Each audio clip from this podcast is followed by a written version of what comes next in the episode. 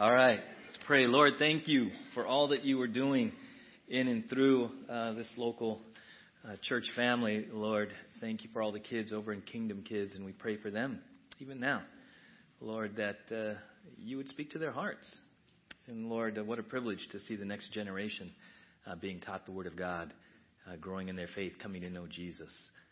so thank you. Pray you bless the Kingdom Kids staff and all the volunteers. And, and then, Lord, for everything um, that you put on our heart from the mission trips to the summer events and beyond, Lord. Uh, it's all, Lord, uh, part of your vision, all part of your plan to to minister, to to help make disciples of Jesus. And and so, Lord, uh, we commit it all to you and ask for your continued provision and, and direction for everything here, because this is your church, and we just want to be really good stewards of it all. And and now, Lord, as we open your word, once again, we thank you for what you've been speaking to us about biblical hope, Lord. And we think about the, uh, the things that happen in our lives, the things that are happening in this country, the things that are happening around the world. And oftentimes there just seems to be a sense of hopelessness and helplessness and despair and discouragement. And into all of that, we have learned the last several weeks since Easter that as believers, we have a living hope. We have a living hope. We need not live in fear. We need not live in bondage to insecurities, to, uh, Lord, be circumstance driven. We can, because of the living hope we have through Jesus, we can enter every day and live every day in confident expectation and enthusiasm because you are still God. And we know that our names, even now, are written in the book of life. So, Father, as we continue this morning to look at biblical hope, I pray for those maybe here this morning or those that are maybe listening uh, in their cars or wherever they might be listening to this, I, I pray for those that might be feeling a sense of discouragement, despair, hopelessness, Lord, that you would speak to them. Speak to them through your word. Lord, that they would um, respond, that we would all respond, Lord, in faith and obedience to what you're going to say. So, so we love you, love your word, and give this time to you in Jesus' name. Amen. Amen. I had the privilege uh, to be here uh, for the women's event and and to uh, preview the videos and listen to the videos and and you know it was really it was really a blessing. I I I sat there and I was listening to Betty and Doris and Joanne and Sally share their story, their walk with Jesus, their their family um, histories on on this you know sort of this end of the timeline of Earth, their time on Earth, kind of in retrospect right? And and it was really good because I was thinking, you know, this is really helpful for us who have been looking at biblical hope because what we're trying to do, and, and what I'm praying that God gets you to, to really understand, and for me to understand that if you understand and grasp biblical hope, it radically changes your perspective, but forward looking. See, yesterday we were blessed because Sally and Doris and Betty and Joanne, they shared their story, but it was retroactive and they were they were sharing how God in in retrospect had moved, how God in retrospect had comforted them. You know, uh, Sally sharing about uh, her journey with her brain tumor, Joanne sharing about moving to 17 high schools or 17 schools in her childhood, and then, and then they asked the story about where were you when when uh, you heard about Pearl Harbor, right? And, and I was thinking about that because to them, in that pocket, in that moment of time, that was a big deal. When Pearl Harbor came over the radio, the radio at that time, right? That's a big deal, right? Joanne having to move and go to the 17th school was probably a big deal. She says her dad enlisted, and so their family moved from LA and spent the war years in Mississippi. That was a big deal right? Sally sharing about her journey with her brain tumor and, and her kids and, and the family. Each of those was a big deal, right? And it's so interesting to hear them sharing way over here as, as they're on this timeline of Earth and they're young 80s, right? Plus. Now they're talking about them with perspective. They're talking about them with perspective. But in the middle of it, I'm sure it would have been a whole other deal.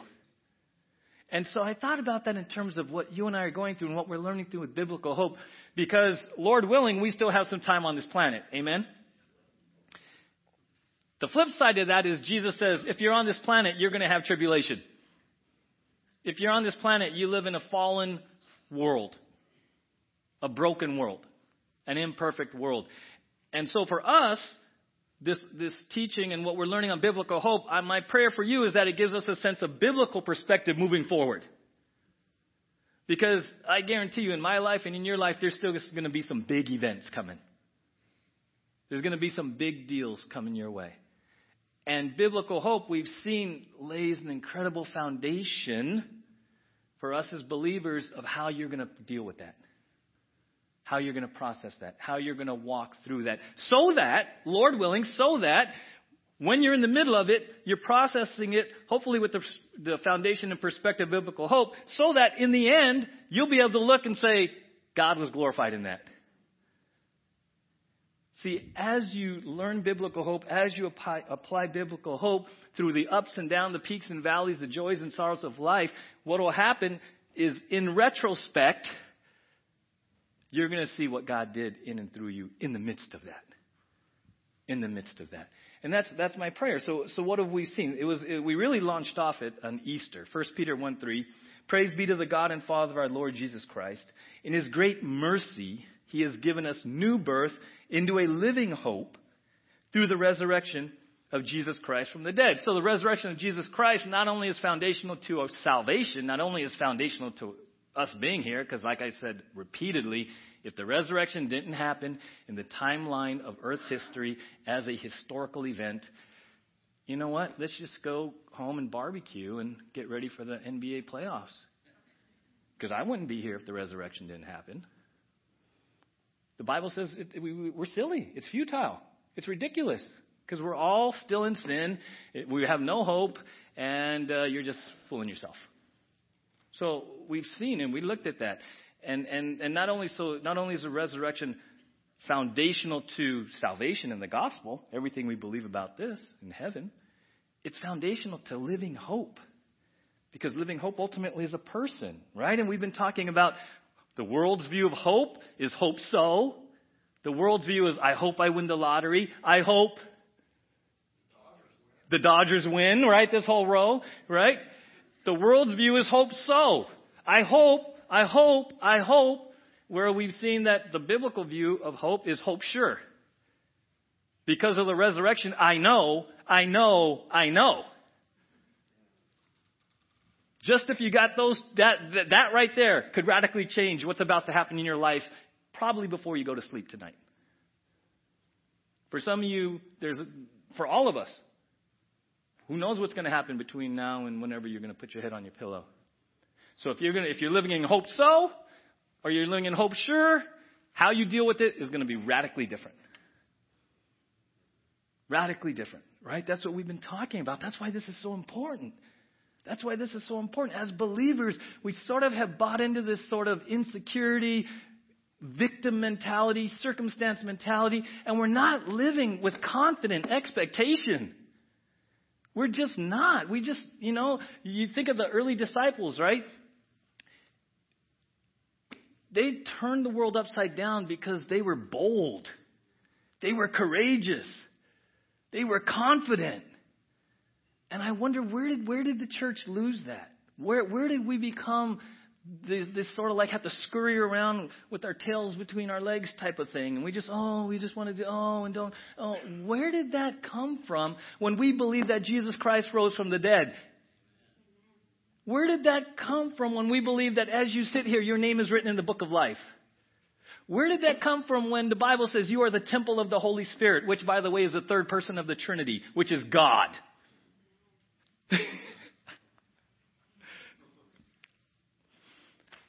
Right?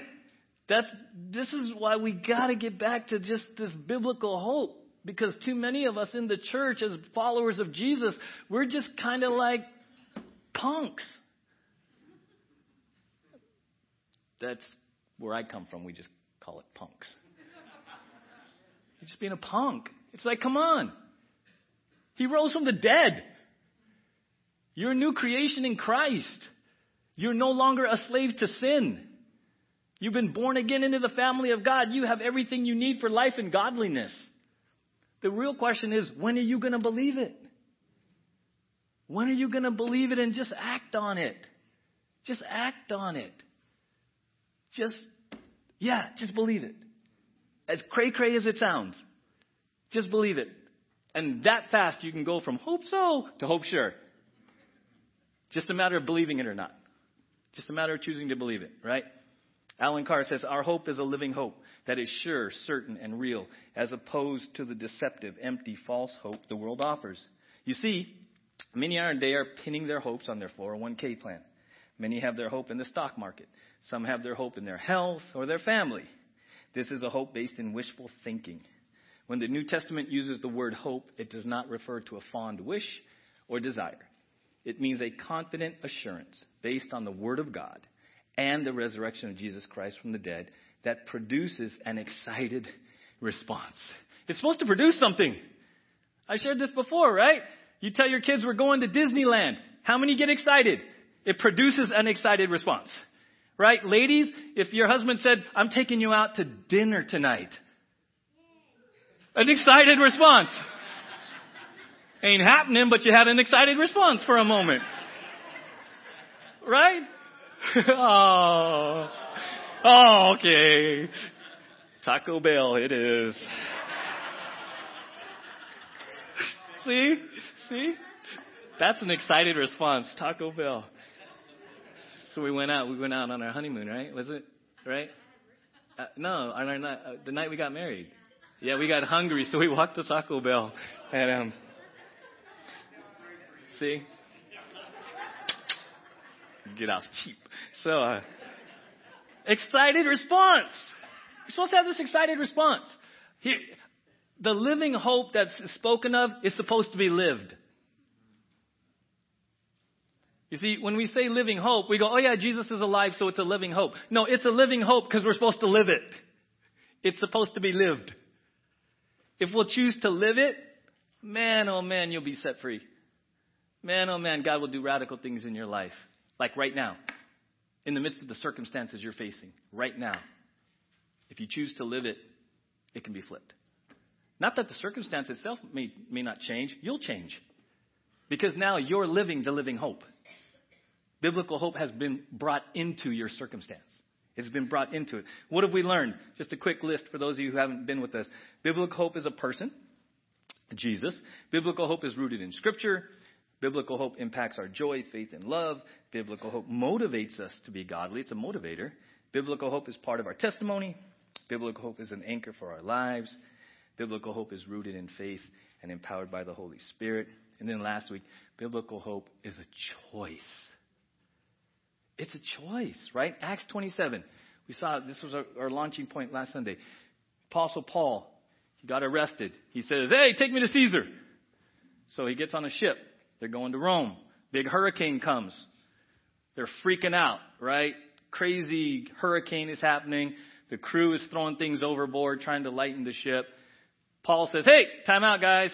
Last night, an angel appeared to me God says, I'm going to go see Caesar, and by the way, all of you are going to survive too. Right? And so, because he believed that word of God, how he went through the storm was radically different than the crew. The crew heard that, but then they tried to jump ship. Having heard Paul's word, they still wanted to try to sneak off the ship. And Paul's like, don't do it. You're going to die. Don't do it. You got to stay on the ship. And I love that story because Paul had to make a choice. He heard something from the Word of God. He was still in the storm. The storm did not abate. But he chose to believe the Word. And that radically changed him. That's what he was clinging to. The Word that he had heard was his source of peace and strength. Right? And then we saw in the Psalms, same choice to be made. Psalm 42, it says, My heart is breaking as I remember how it used to be. I walked among the crowds of worshippers, leading a great procession to the house of God, singing for joy and giving thanks amid the sound of a great celebration. The psalmist is writing and is bummed out. like he's seriously discouraged, in despair, just tanking right now because the good old days are gone. Living in the past. This person right now is bound in the past. I remember, and gosh, and oh, I don't know what happened, and oh, I just want to go back, and it was so good, and my life's so messed up now, and it's just not the same. I remembered. And we talked about how many of us are bound up in the past. What are you remembering that's keeping you stuck, that's keeping you bound, right? So, in the midst of this downward spiral, a choice is made. Look at this. Why am I discouraged? Why is my heart so sad? I will, there's the choice. I will put my hope in God. I will praise Him again, my Savior and my God. I love this. This is a sermon I said last Sunday. Preach it to yourself. If you're a believer and you're going through something and you feel like you're going down the tube, you got to have a moment. Why are you so discouraged? Why are you so sad? Why are you tanking? Put your hope in God. Put your hope in God. It's a choice. It's a choice. The psalmist, again, this is, I love this because this is a person who, like many of us, is getting caught up in their head and just rehearsing over and over all the stuff of the past. And in the rehearsing all the stuff in the past, they're tanking in the present. I love this because they have the wherewithal to go, wait, wait, wait, wait, wait, wait. Time out, time out, wait. Why am I so discouraged? Why am I so sad? I want to put my hope in God right now. That's the hope you have right now. Right now. Some of you may have come in here just like bummed, just like tanking, just like, I can't believe, and da da da, da da da da da. Here's the radical thing before you leave here, you can put your hope in God. Because it's your hope in God, not my hope for you in God. It's your hope. See, sometimes I think it's like we come to church and you hear a pastor talk about hope, hope, hope, hope, and you get encouraged because he's telling you to have hope. But you forget the application. Have hope. You come and you hear someone talk about hope and tell you that you should have hope and how good hope will be in your life, but you miss actually the real application. You having hope. If you're excited and you know you get excited because I get excited up here and da da da and this and you go yeah that's good that's good that's good. I I get that but please don't stop there. You have to put the hope. It's your hope just like you're sitting in those chairs. Just like you're sitting in those chairs. Exercise the same amount of faith and belief in hope in God as you are in that chair that you're sitting in right now. You are resting fully in that chair. Resting God the same way and see what happens. See what happens, right? So it's a choice. And and and here's the other thing, and, and this is where we're going to launch in today. Sometimes when we when we see these stories like Paul in in a in a storm, and we use it as an illustration for hope. Sometimes if we're not careful, we compartmentalize biblical hope to crisis. It's what I call crisis Christianity. It's like, we're good, we're good, church, I don't know. Okay, let's go. You know, we flip a coin because everything's good. And everything is good. Uh, I don't want to do that reading plan because everything's good. Uh, pray. I don't really need to pray because everything's good. But what happens when the storm hits? Got to go to church. Got to start reading that. I got, I got to get back on track with the reading plan. I'm up at 5 a.m. praying.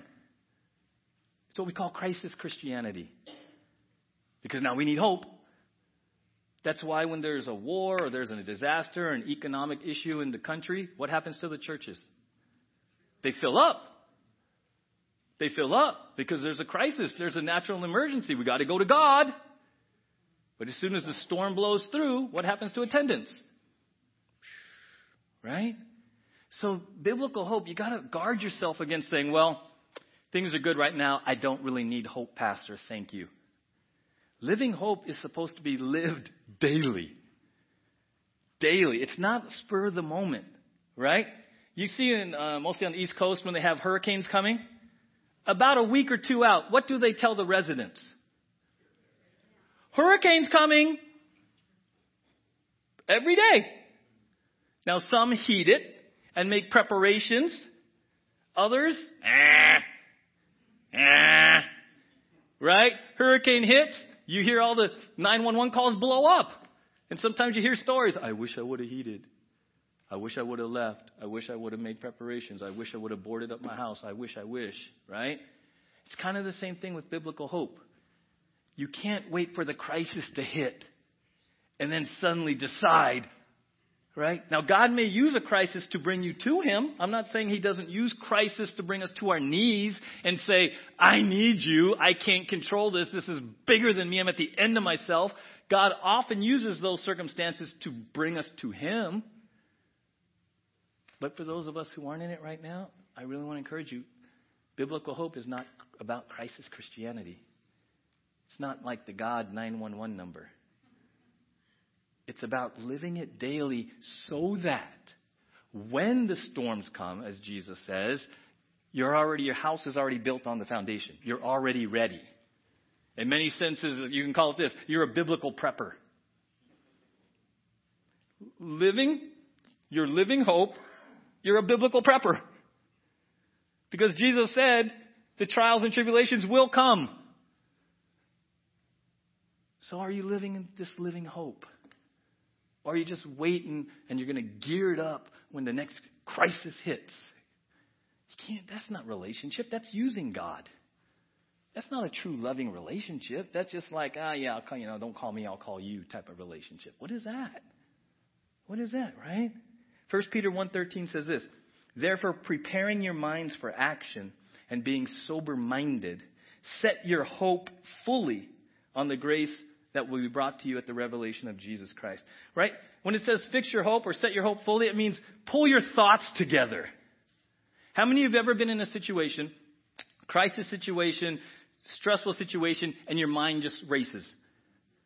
And you don't you can't even gather yourself. Anyone? Right? That that's what happens. You get the phone call, your boss, you know, you get laid off, whatever, and your your mind is just reeling. Anyone just have get in a situation where your mind's reeling, right? That's what they're talking about here. It's like you got to train yourself daily to get your thoughts together, to be to, to be ready, to be sober minded, to prepare your mind for action. You can't just be all loosey goosey. You got to be dialed in. You got to be laser focused, right? Wayne Grudem says this Such hope and great blessings when Christ returns not only encourages downcast Christians, it also prompts, prompts a reordering of priorities to God's agenda and inevitably leads to ethical changes in one's life. When you have your hope, your priorities change. Your priorities change. Your actions change. Your choices, your life choices change when you have this hope, when you understand it, right? And so you're like, okay, so Pastor, I get it. I need to live living hope. We're supposed to live it daily. How do you do that? I love. We're going to look at it. How do you do that? Colossians 3. If then you have been raised with Christ, seek the things that are above, where Christ is, seated at the right hand of God. Set your minds on things that are above, not on things that are on the earth. For you have died and your life is hidden with Christ in God. When Christ, who is your life, appears, then you also will appear with him in glory. In the New Living, it says this Since you have been raised to new life with Christ, set your sights on the realities of heaven, where Christ sits in the place of honor at God's right hand. Think about the things of heaven, not the things of earth. For you died to this life, and your life is hidden with Christ in God. And when Christ, who is your life, is revealed to the whole world, you will share in all of his glory. Do you hear what he's saying here? Hey, here's some positional truths, guys. You've been raised with Christ. And by the way, Christ is seated at the right hand of God. And by the way, Christ is coming back. And when he comes back, that's good news for you. He says, out of this positional truth, here's what you do daily. Set your mind on things above. Seek those things that are above. Set and seek. If you want to know how to live living hope, set and seek. Right? Seek, it means it's a continuous, desiring or hungering for the things of God. It's desire, it's continuous. It's, it's just hungering. It's desiring the things of God, right? When it says set your mind, it says it's the basic orientation. It's the thought patterns of your life, right? In the King James Version, it says set your affection, right? So question. If you were honest, what this past week have you set your mind on, or what were you seeking most this past week?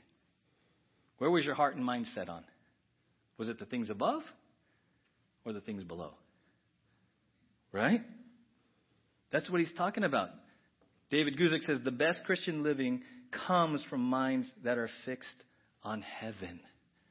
And this isn't positive thinking. This isn't positive thinking. This isn't mind over matter. This is a deliberate choice to set my mind on the realities of heaven. To set my mind on the realities of heaven. when I do that, the things of earth get put right where they need to be. Right where they need to be. Right? John MacArthur says this Paul is not advocating a form of mysticism. Rather, he desires that the Colossians' preoccupation with heaven govern their earthly responses. To be preoccupied with heaven is to be preoccupied with the one who reigns there and his purposes, plans, provisions, and power. It is also to view the things, people, and events of this world through his eyes and with an eternal perspective. When Christians begin to live in the heavenlies, they will live out their heavenly values in this world to the glory of God. You see why, why the church is kind of anemic and so powerless? Because the church has kind of got sucked into focusing on the things of the world the politics, the economy, all the stuff of the world. The church has got sucked so down deep into it. Not that we don't care, but we've become consumed by that, that we're not heavenly minded anymore. We don't, we don't view it through the lens of heaven in eternity. We are now reacting and acting and thinking and speaking just like the non believing world. Why? Because we're not heavenly minded. We're not heavenly minded.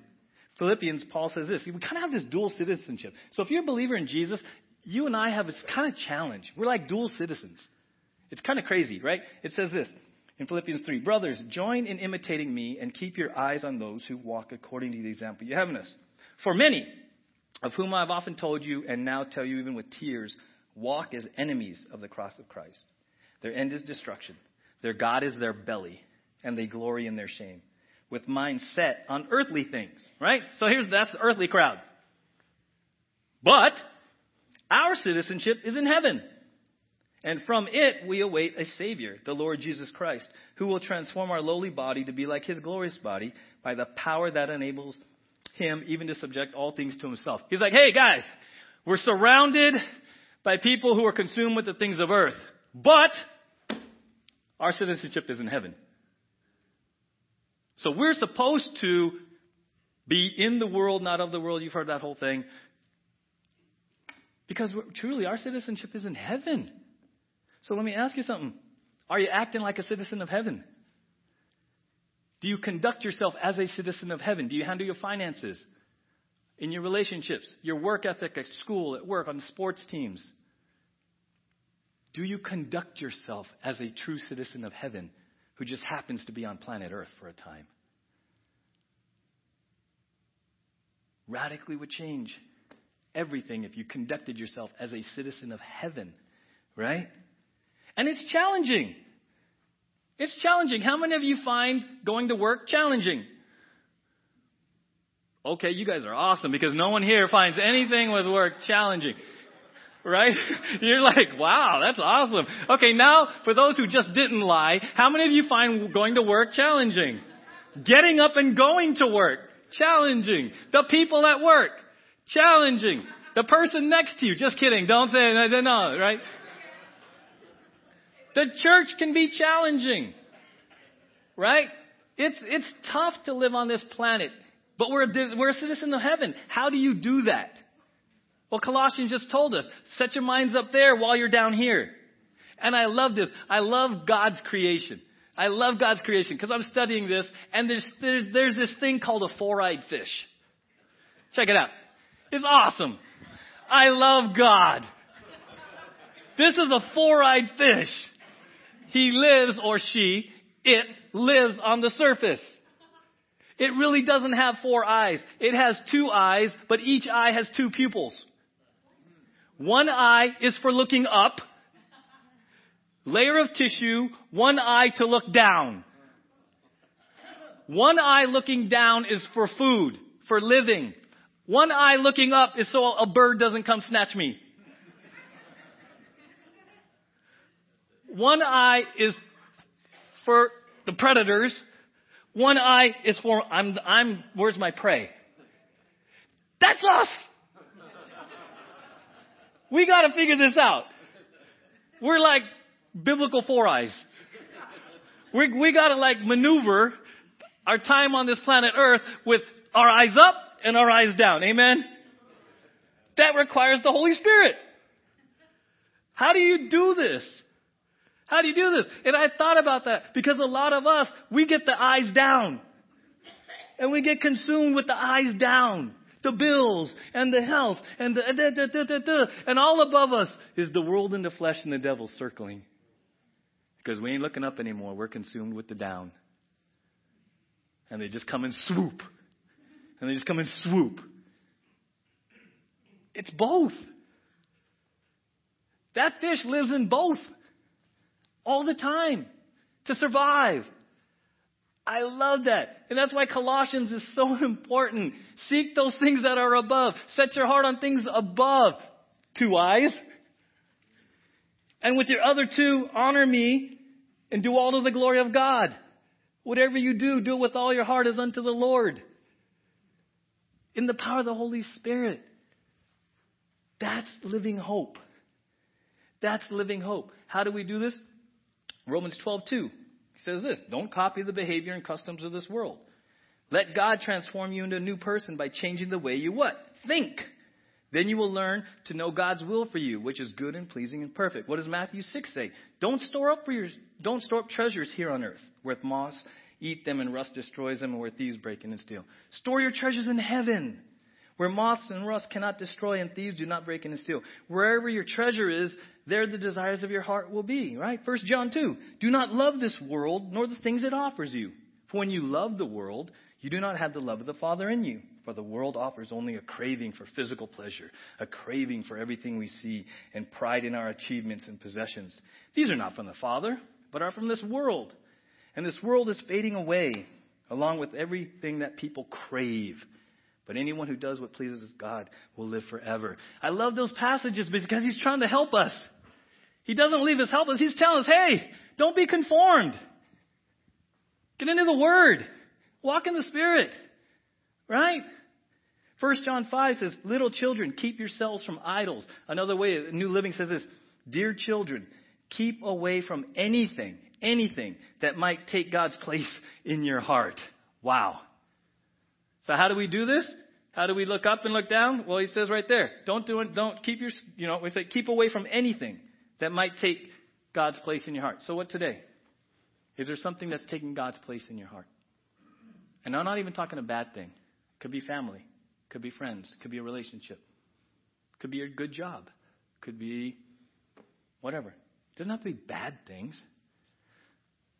But if anything in my life, even this ministry, becomes more important in my life than God, it's an idol. Ministry, one of the biggest challenges of doing this and God blessing this and all of this is this can become an idol. And I can get all my esteem and everything and my attaboys and all this stuff from you and from people in the community, yada, yada. And suddenly, I'm not really loving God. I'm just idolizing the well. Doesn't have to be a bad, evil thing. Even the good things in our life can slide in and become idols, right? So we got to be real careful about what we choose to think about. Philippians 4 8. Finally, brothers, whatever is true, whatever is honorable, whatever is just, whatever is pure, whatever is lovely, whatever is commendable, if there is any excellence, if there is anything worthy of praise, what does it say? Think about these things. So, if you did a thought journal for the last five days, what were you thinking about? Most of the time. Those types of things or the things of the world? Just do a thought journal. Because your thought journal will reveal a ton about where you are in your relationship with God, how, why you're struggling with things, why you don't have this hope, where's your joy, where's your peace, why you're not bearing the fruit of the Spirit. A lot of it is going to come back to what are you thinking about most of the time? What truly is the center of your life? What is the passion? What is the passion? I love this quote by Bishop Lightfoot. He says, You must not only seek heaven, you must think heaven. So, what have you really been spending your time, energy, thoughts, resources on when you're not here? When you're not here, right? Sports, hobbies, TV, gaming, career. What consumes you other than God right now? What's competing? What's competing at the center right now? That is that you know is, is is skewing your looking up and looking down and making you look much more down than up. Right? Much more down. First commandment, right? Matthew 22. Teacher, which is the greatest commandment in the law? Jesus replied, Love the Lord your God with all your heart, with all your soul, with all your mind. What in your life is competing with God right now? Even a good thing? What's what what what? Where do you spend your thoughts? What are you remembering? What are you rehearsing that keeps you bound up? That keeps you from just enjoying God and walking and living this living hope, right? I was thinking about this and and uh, I was a fan in the years ago that series that came through with uh, Pirates of the Caribbean, right? Captain Jack Sparrow, if you're a Pirates fan, right? And Jack Sparrow had a compass. He had a compass. But it wasn't a normal magnetic compass because a normal magnetic compass points where? North, because it plays off the Earth's magnetic field. So if anywhere you can be in the middle of the ocean, you open the compass, it goes wing, and it because of the Earth's magnetic field attracting the magnet, it points north. Well, Jack's compass didn't work that way, did it? Right? In fact, he talks to Elizabeth Swann, another character. He says, True enough, this compass does not point north. Where does it point? It points to the thing you want most in this world. You see, Jack Sparrow's compass wasn't about the external magnetic field, it was a revelation of what Jack wanted. Most in the world. And so if Jack wanted a treasure, that would point him to a treasure. Not north, it was pointing him to what he wanted most in his heart. If Jack wanted to be with Elizabeth, the arrow went to Elizabeth. Right? And I was thinking about that in terms of keeping our eyes and what's, what's the center. So I was like, you know what? I gotta get me one of them compasses. So I got me a Jack Sparrow compass. And I was, I've, been like playing with this. I'm like, this is kind of cool, right? Right? Cause I'm like, okay, if this did what that did, where would this point, Pastor? Would this be pointing to things above? Where would this be pointing?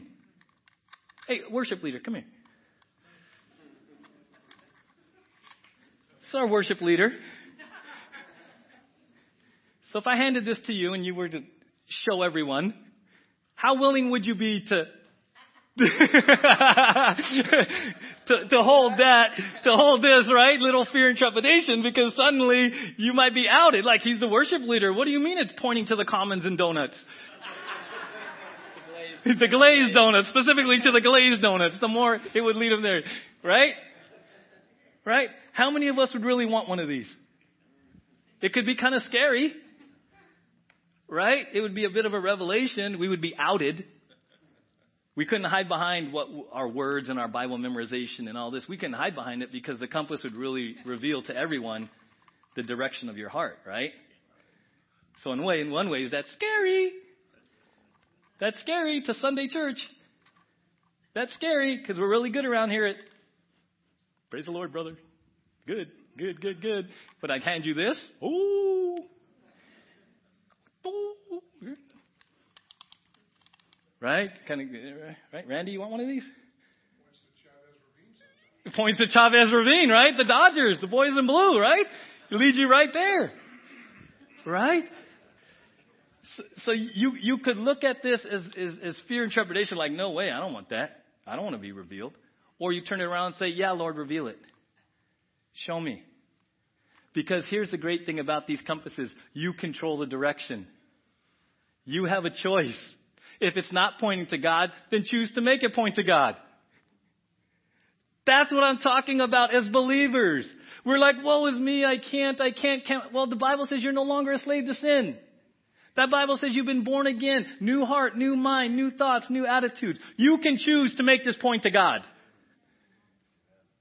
You can choose where this points. That's the point of living hope. See, if I wake up every day and, and this isn't pointing where it should be,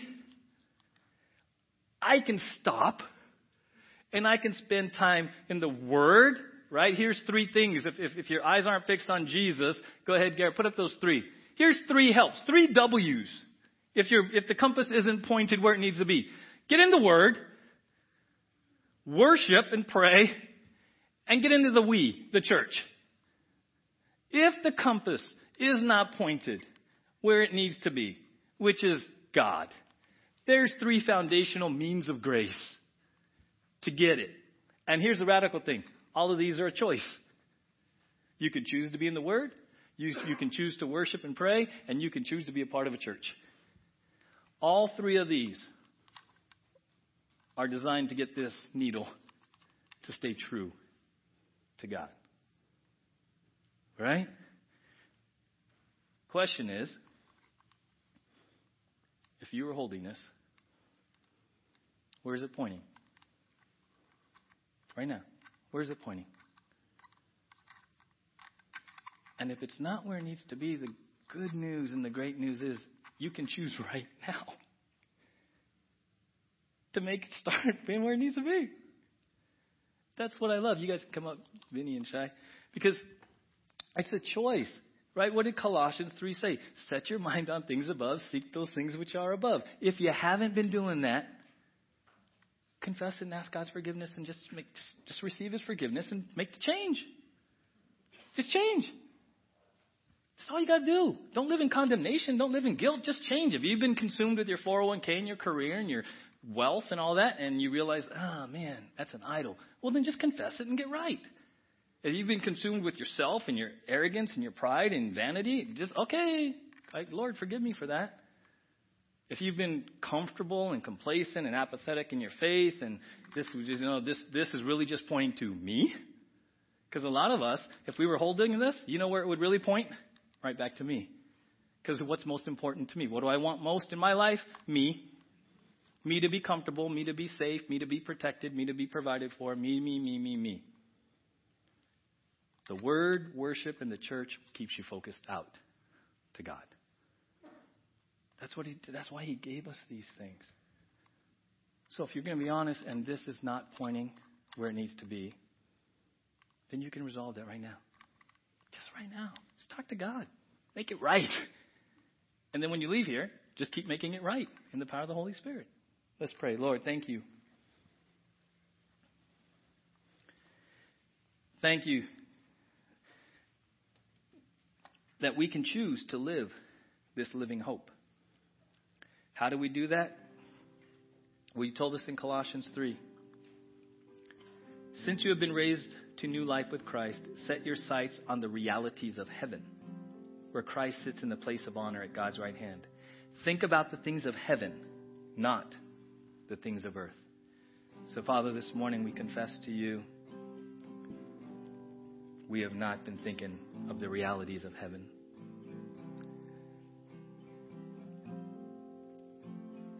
Where we've been consumed, we're perhaps entrenched in the things of the earth.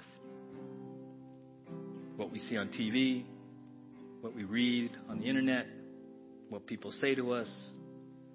People like us, don't like us, try to fit in. We're consumed with pleasing man, being accepted. We're consumed with the things of earth. And yet, Father, you say, set your mind on things above. And so, Lord, that's a choice we can make. So, in this time of prayer, in this time of singing, Lord, we use it as a time of confession. We use it as a time of decision and choice to choose where we'll set our mind and our heart, to choose where the compass will point, ultimately to Jesus.